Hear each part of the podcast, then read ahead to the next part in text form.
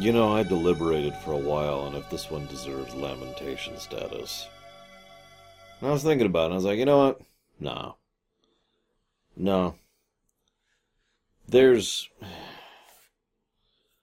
This, this is a stupid episode. Really, really stupid episode. It is buoyed somewhat by the presence of Dwight Schultz, who is an excellent job as always, some surprisingly good performance by people, a surprisingly good director's job. I'll talk about that in a second. And uh, well, that's actually it. That's and like the first I don't know five minutes of the episode, which are surprisingly good. But the whole thing is just huh. Okay, let's let's start from the top. Okay, so this is the last uh, TNG appearance of Barclay, which sucks. But at the same time, at least we'll be seeing him in the future. He shows up in six episodes of Voyager, which I've kind of already covered. Although, fingers crossed for. One of these days, I need to just set up a poll. Do you want me to cover Voyager again? You know, with, with a more modern perspective and, you know, actual production values you know, now that I have an actual studio and everything, just eh, food for thought. If you feel like sharing, feel free to share in the comments. I'd love to know your thoughts. Anyways, but yeah, he'll be showing up in Voyager and he'll be showing up in First Contact. But this is the end of Barclay for TNG. Uh, this is also.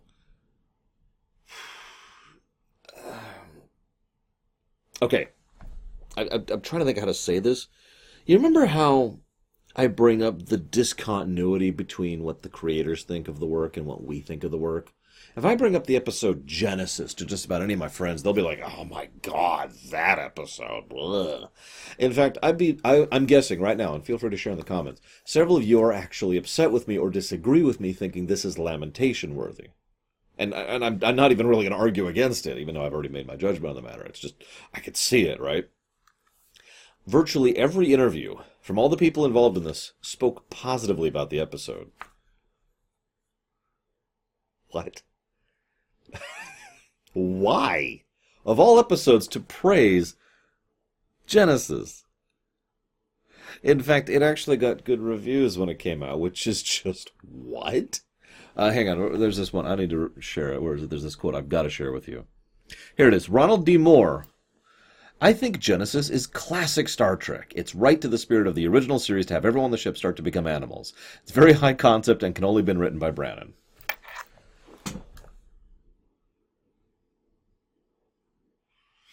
Anyways, okay, sure. Do any of you like this episode? Like, no judgment. I hate it, but you know, I'm not. I'm not going to judge you if you like it. So feel free to share. I'm actually curious. Um. I mentioned directing. This is the only episode of all of Star Trek directed by Gates McFadden. It's also the first episode where one of the so they do a rotating thing of the the cast members to get directing jobs, right? And I've talked about that bit by bit when Frakes started to become a director, when Stewart was directing. You know, I talked about it that a bunch over on Voyager. I've talked about that on DS9. This is the first time any of the females actually got a shot at the job. I don't want to cry sexism, but this is also the Rick Berman era, who is a uh, very well known, um, I guess, misogynist is the most clinical way I could put that. So, part of that, I'm sure. Which is a damn shame because the directing of this episode is actually quite good.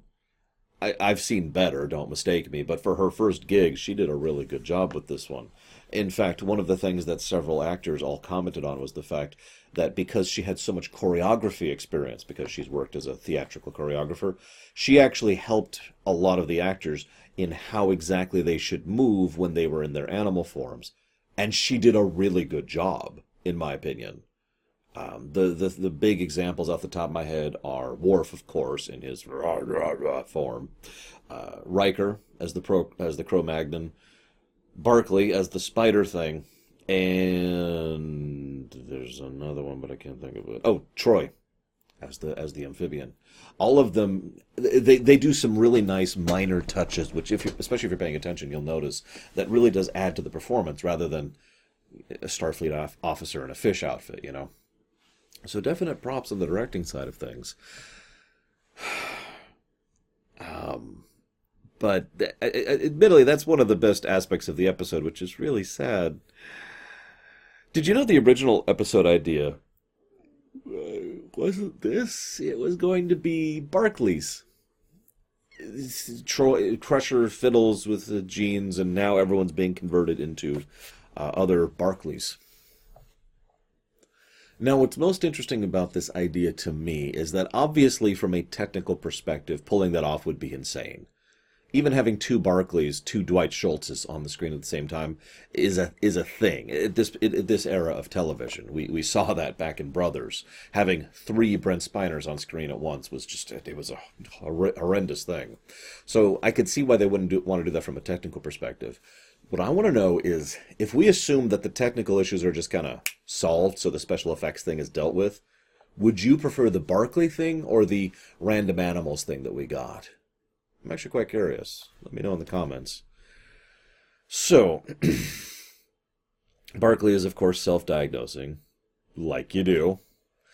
I, of all the things that people say Star Trek has predicted, that's the one that has stuck with me the most. Self self diagnoses using the internet because what he does is exactly what I have seen people do without irony or joking. I'm sure you've seen memes about it, but no, I've, I've seen people really go and be like, "Oh my god, I've got Fracklerian death Roggen or whatever."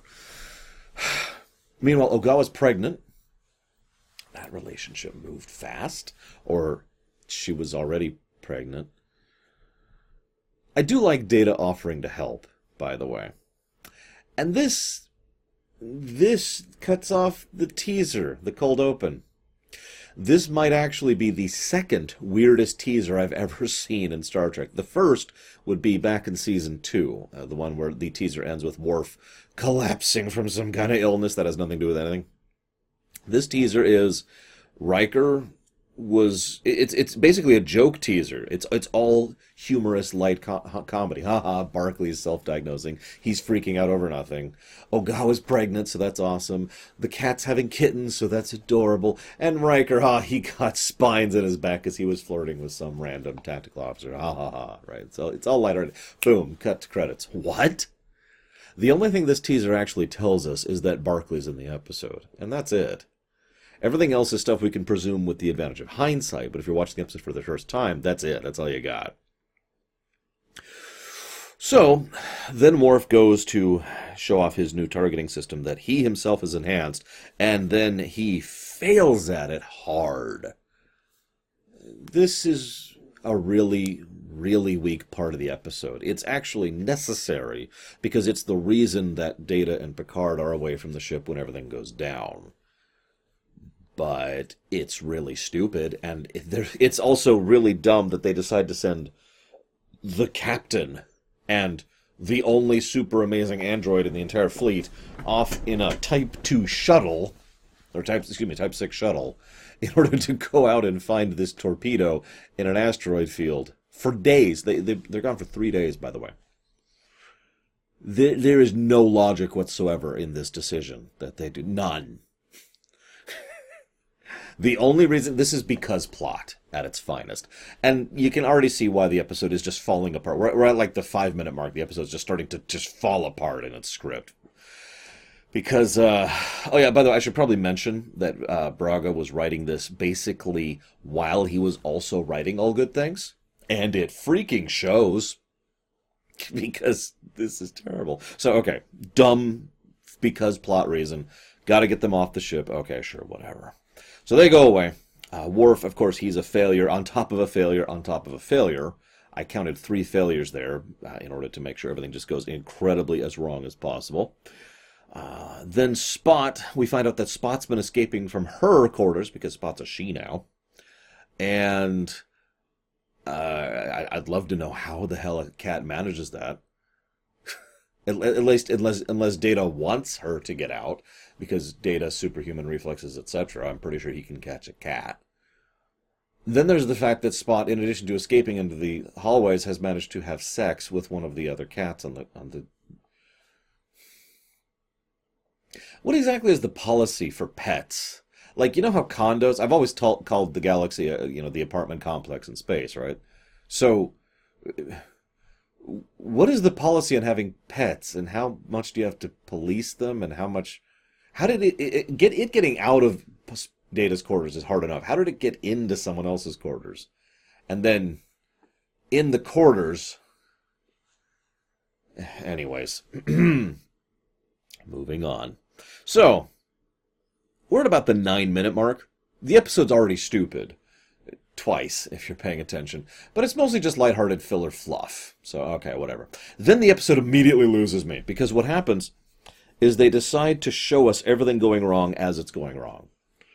You can see that uh, Braga, who also brought us the excellent episode Timescape, which was also very stupid, but much better presented, uh, has decided to do the exact opposite. And you know, I, I did did the whole suspension of, you know, uh, dis- suspension of the mystery and the the building of suspense thing. But no, no, no, no. Let's just show you everything going wrong as it goes wrong.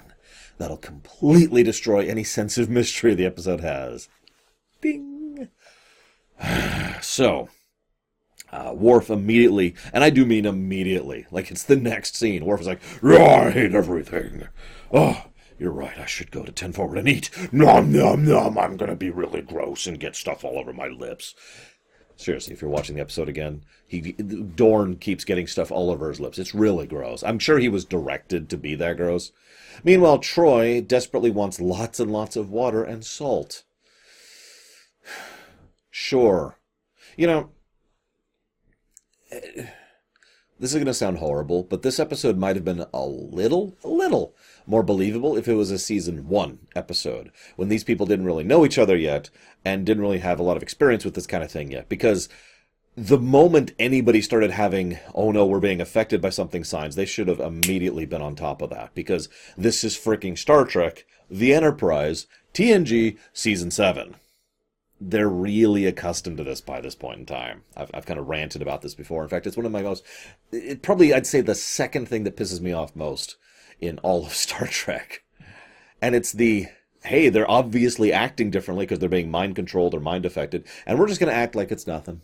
Because that's what they do.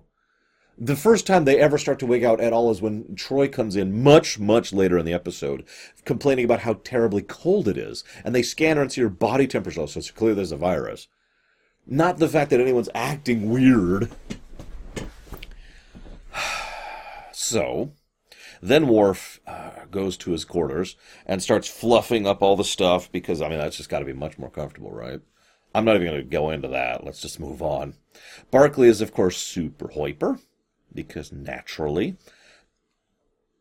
I actually have to give credit to Dwight Schultz. He does he does a lot of good stuff with his body language in this episode, and he does help salvage it a little bit there's this bit you can't even barely see it.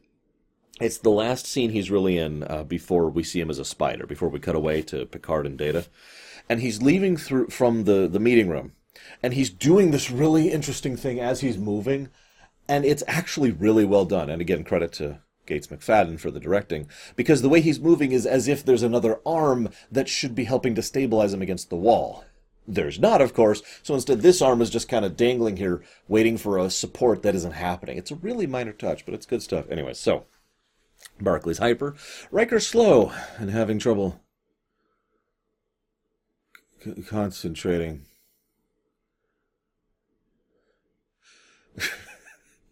You know, this is the second time in a row that something has affected the crew, and Riker's reaction is basically just to be a little bit slow. Na- naked now. Yeah, anyways. So, uh, this then leads to Troi messing with the environmental controls, and I mean a lot. He mentions it's the third time she's raised the temperature. No one thinks that's unusual. No one thinks to be like, hey, maybe, maybe, just maybe something's wrong with you and not the ship. Maybe you should go see the doctor. I mean, even if you don't think something's affecting you, maybe the fact that you're freezing at normal temperature means you, you probably want to get some medical help. No, no, no, no. That would make too much sense. Instead, uh, what we have is we cut to Riker being very, very dumb. Heartbeat. Heartbeat. and then we cut to Worf, who just walks in on Troi taking a bath, by the way. I just made fun back in masks how little security they have. Worf just walks in on a woman taking a bath. I know they're kind of dating right now, not really. Like there's this really vague they're kind of dating, not really dating thing that actually goes through to all good things. And so I guess he would have access. Like, do they have a thing for that? Can they set like access levels? You know, certain people can just walk in and certain people can't and they need to ask for permission. Do they just require etiquette? I, I, don't know. I'm just curious because actually I think that would be a cool thing to design. You know, set up a system where it's like, you know, okay, I'm putting you on my. I mean, we have that in MMOs for God's sakes. I'm not even kidding. We have that in MMOs going back a decade and a half. Anybody ever play Asheron's Call? In several MMOs with housing systems, uh, Lotro is another good example of this. You can set it so that there's a list of people who can just walk into your house and then there's a list of people who can interact with the stuff in your house, and then there's the list of people who can actually just take stuff and move around stuff in your house as if it was their house, you know, full access to your chest. It's not that hard of a system to set up, so I, would like to think the Galaxy has a, has has that set up. I don't. I don't know. We'll, we'll see. We'll see. Either way, we then cut to the thing where we find out that this is a virus and Crusher decides to ask Worf, who is non responsive and violent, to open his mouth af- after discovering something she flat out calls a venom sac. Now, in, in, in, fairness, Gates McFadden does an excellent job of acting like she just got sprayed in the face with acid, because that's basically what happened. But the reason that actually happens is so that Gates McFadden can basically be written out of the episode so that she can then focus on directing. I thought about tearing apart the premise of the episode. I've decided to let smarter people do it for me.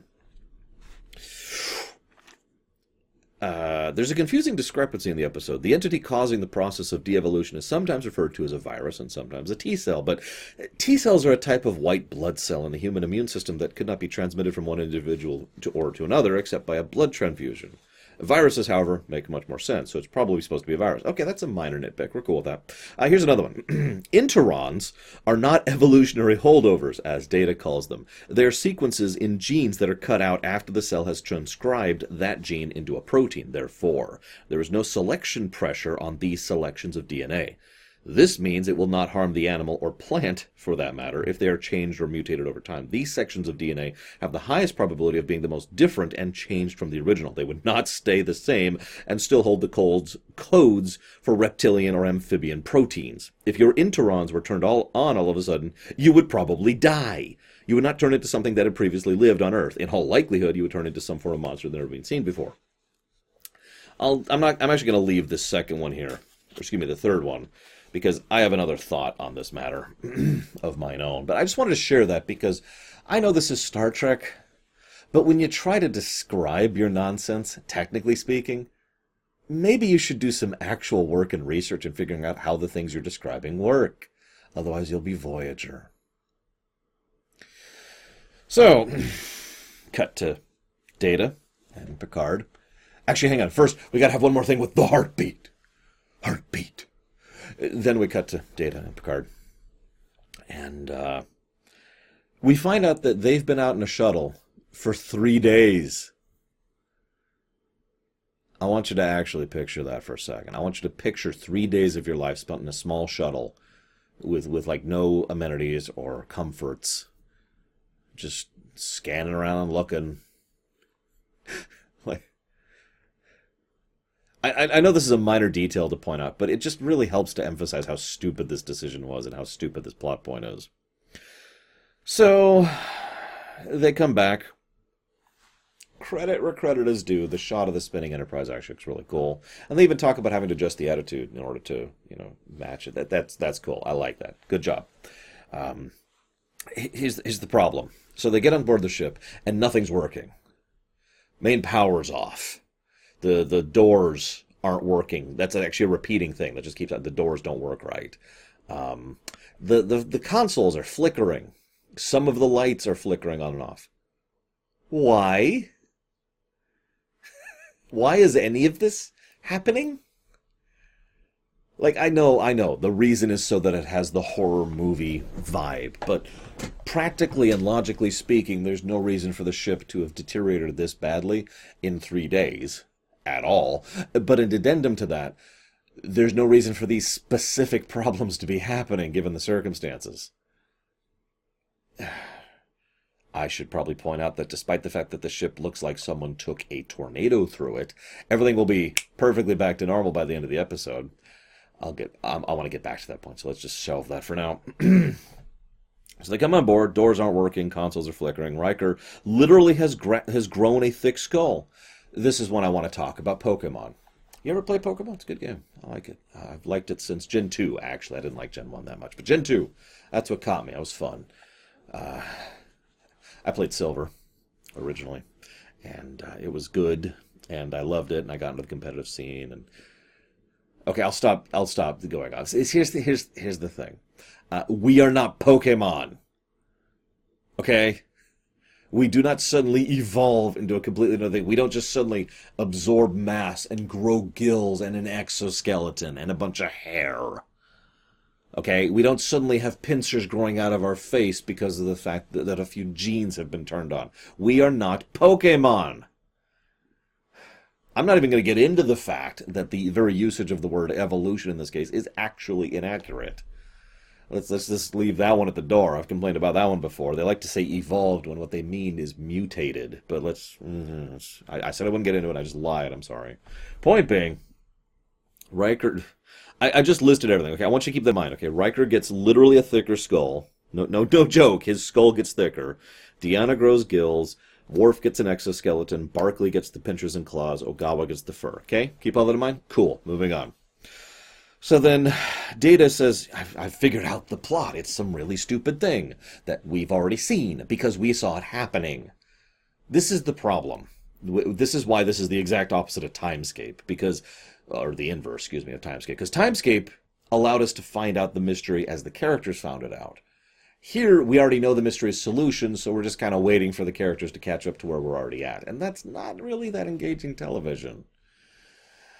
If you wanted to do it that way, you should have either sent off data by himself or don't send anyone off and just have the whole thing devolve as we go and then we fix the problem without the mystery thing. That's that's just eject the mystery idea because it's not much of a mystery when you've already told us the answer. So then data decides to go to his quarters because it's, it's because because he needs to find uh, spot. This, this is because plot no, really, this is because plot. The, the, they have to go there to find Spot, to find the solution for the virus. Okay, cool. Um, the problem is the excuse in this case is, well, my computer is separate from the network. It's got independent power and it's off the network. Okay, cool, cool. Is Data's computer in his personal quarters that he personally says the only one not on the LAN I know that Starfleet is uh, incompetent often, but I cannot possibly believe that they have no other computers that are off, that are off the network, both physically in terms of the power and literally in terms of the, the connection. I mean, you you can't you can't tell me that, especially since this ship has this exact specific ship has already had issues with viruses before, plural. So they go there and they find Spot, who is is is a lizard now, sure, but has a really adorable kid. The, kids are super cute. And then um, we cut forward to Ogawa. See, here's here's the interesting. Ogawa mentioned at the beginning of the episode she was pregnant. Okay, that's a good Chekhov's gun. Um, what if she hadn't been? I mean, what were they? What was their battle plan if Ogawa hadn't been pregnant because then they uh, well, well then they're screwed basically. Also they insist they can't use spot. They have to use ogawa which is also because plot. The reason they give this is because only humanoid uh, maternal juice i forget what they call it is going to work. Now that's already demonstrably not true. You know why? Because spot's a lizard. Spot is not humanoid. She's a cat and yet somehow it affected her. And also a lot of races that aren't human, but let's not get into that. So, they insist they need Ogawa. Why? Well, that way they'll have the last action sequence with Worf and Troi because we need to have one last action thing, because by God, we need to have a threat of the week, or it's not an episode of Star Trek. It can't be enough that we're trying to fix this horrific mutation that's been affecting the entire crew, can we? No, no, instead we need to go there and find Ogawa and be like, oh yeah, she's total pregos. Cool. Then we have the jump scare with Barclay, because of course we freaking do. There's even webs on the engineering. Oh my god. And then, okay, earlier in the episode, there's this bit where Geordi and Barclay come in to dumb Riker and say, "Hey, we, i have got like five security teams after Worf, but we can't find him for some reason. The sensors can't detect him." I, I, I, just bringing this up because the very next thing that happens is Data, now, now in the present, Data pulls out his tricorder says, I'm detecting a Klingon. It has Klingon life signs. He has no problem scanning it with a tricorder. Now you're probably thinking, Lore, what are you doing? I'm pointing out holes in the plot. That's what I'm doing. Because that's the problem. This episode, I know this is going to sound strange. Genesis is not an episode where there's just one thing wrong. Genesis is an episode where there's like 50 things wrong, and I'm trying to point them all out. Brushstrokes. I'm trying to paint the picture of how bad this episode is. Maybe I should have given this lamentation status. Jeez. I don't know, man. Maybe I should change my mind. Like I've already done the background. Like I'm not. I'm not changing that, but I, I could change my mind on lamenting this one. Uh, so. So they do the jump scare with Barclay. I'm not even going to get into the fact that spiders have absolutely nothing to do with humans. Let's just let's just walk away from that. Oh, also, this is another one that I got here. This is great. So Picard is turning into uh, let's see here, a pygmy marmoset, which uh, is described in the book Mammals of the World as brave and resists aggression. Huh. That's an interesting idea. Yeah, should I even ask exactly what happened with Spot? Why did Spot turn into a? You know what? Never mind. I'm not. I'm not going to get into it. I'm not going to do it. Although I do have another interesting question for you. Earlier in the episode, before they find Riker, actually, they see uh, Ensign Dern, who's on the bridge. He was kind of like a one-off. He had a few lines of dialogue, and he's super dead. Uh, first of all, I want you to remember that because that's going to come up later. But second of all, I, I saw that and I was like, oh my god, what if that had been Lavelle? That would be so horrible, wouldn't it? I like I don't actually want that to happen, but I made this big deal about how Lower Decks treated a you know a, a red shirt death seriously, and made Sito's death actually matter for for multiple minutes and multiple chunk of the episode. It was awesome, right? Imagine if Lavelle, the other guy from Lower Decks, just dies, just he's dead, and well, spoiler alert, at the end of the episode, no one gives a damn but i will I'll rant about the end of the episode in just a second. So Data scans Worf without issue. Picard is all afraid. He's got to get to Troi's mate because apparently she's his mate and blah blah blah blah blah. And Picard starts luring him away. That's very brave. Good acting, uh, actually. Patrick Stewart does a good job with his role, and you could tell his movements. Again, the whole uh, Gates McFadden directing thing. Movements are good. He, he charges off, and um, I, I, kid you not. I actually forgot this scene was in the episode.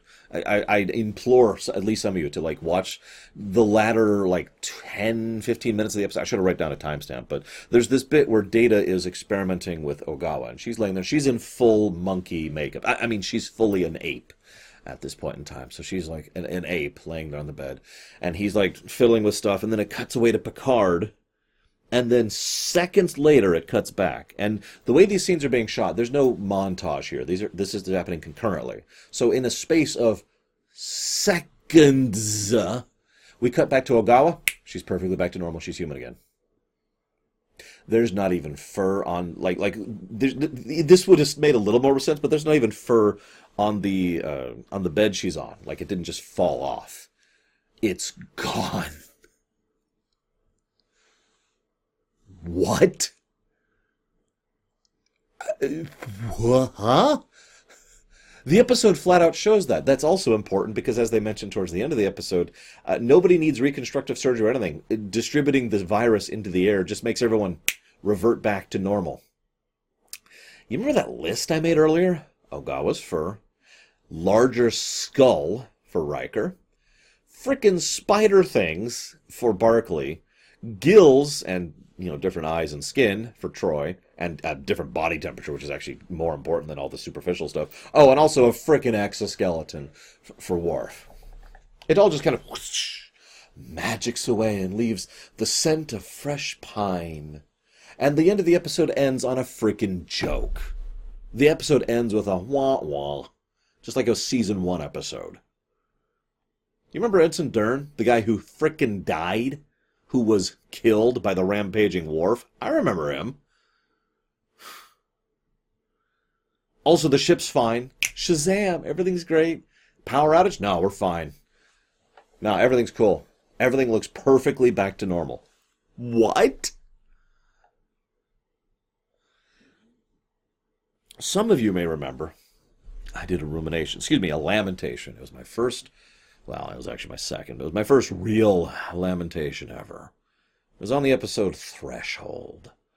And one of the things that, that just everything about that episode pissed me off. That was another one of those you know 50 things wrong with it kind of deals. But the thing that just was the final flipping me off at the end of the episode, just, ah, right at the end there, was oh everyone's fine. Like they find they find Janeway, they find Paris, and they're back to normal no side effects, no no consequences whatsoever from being turned into a salamander. And that's the final point I wanted to end on here. I have I started off. I, I, it probably looks like I planned this. I didn't. I don't. That's not how I do things. I don't really look ahead on episodes. I do a little bit of loose season wide uh, behind the scenes look. You know, I want to know who's being worked on what where. It helps to give some perspective on why things happen the way they do. But I don't really look into an individual episode until I'm at that episode. It started off as a joke for me. yeah, here we go. Season 7, the beginning of Voyager. It's not a joke anymore. They literally hit the reset button, just like in Voyager, here in this episode and this is not the first or the last time that this kind of Voyageritis problem is going to be propagated through season 7 of TNG. What the hell? And I think I have successfully argued myself into lamentation status. I hate to do that because I, I, I like to do the flame and the setup and move you know move the camera over there, but this is a terrible episode it is it is salvaged by the first nine minutes. I did actually write down that time stamp. First nine minutes and some legitimately good directing and, and motion acting. But this is a, just an absolutely terrible episode that left me with a bad taste in my mouth and actually pissed me off multiple times for multiple reasons. Oh, and by the way, Justice back in season one is totally a lamentation in hindsight. I was just using a slightly different method of judging it back then because it was kind of a new thing. You know, I like originally there was just supposed to be one lamentation per show. That's why there's only one lamentation in Voyager. So I was walking into TNG thinking, okay, there's only one lamentation, and then like as I started going, I was like, well, hang on. now it's just a qualifier. It just it, it's it's you know the bottom of the barrel, the, the skip list, you know. Oh, I'm never watching this episode again. there we go. Okay, bro, bro I, I, can't believe. I'm sorry. I got to share this. I, I, can't even stop ranting about this episode. Check this out. Uh, let's see here. Uh, most of our time was spent with Michael Westmore, says Jeri Taylor. We knew this episode would rise or fall on the basis of the makeup, yet uh, Marina's willingness to go bizarre as she did is completely away from the glamour, and it was remarkably bold for an actor. And watching Schultz do his impersonation of a spider running through the ops lounge was worth the price of admission, and what Riker getting progressively stupider was delightful stuff. Um, I already mentioned the Ronald D. Moore quote earlier. Like, what is this crap? I, I, I thought it would be fun to make Barclay a spider because I can't imagine anything more awful to become. It just seemed natural since he's kind of a nervous and wiry guy. Maybe he had more arachnid ancestors than the other ones. Who knew? Who knows why we are the way we are today? Yeah. Um, take a look. It's in a book. A reading rainbow. Just, just word of advice for the future.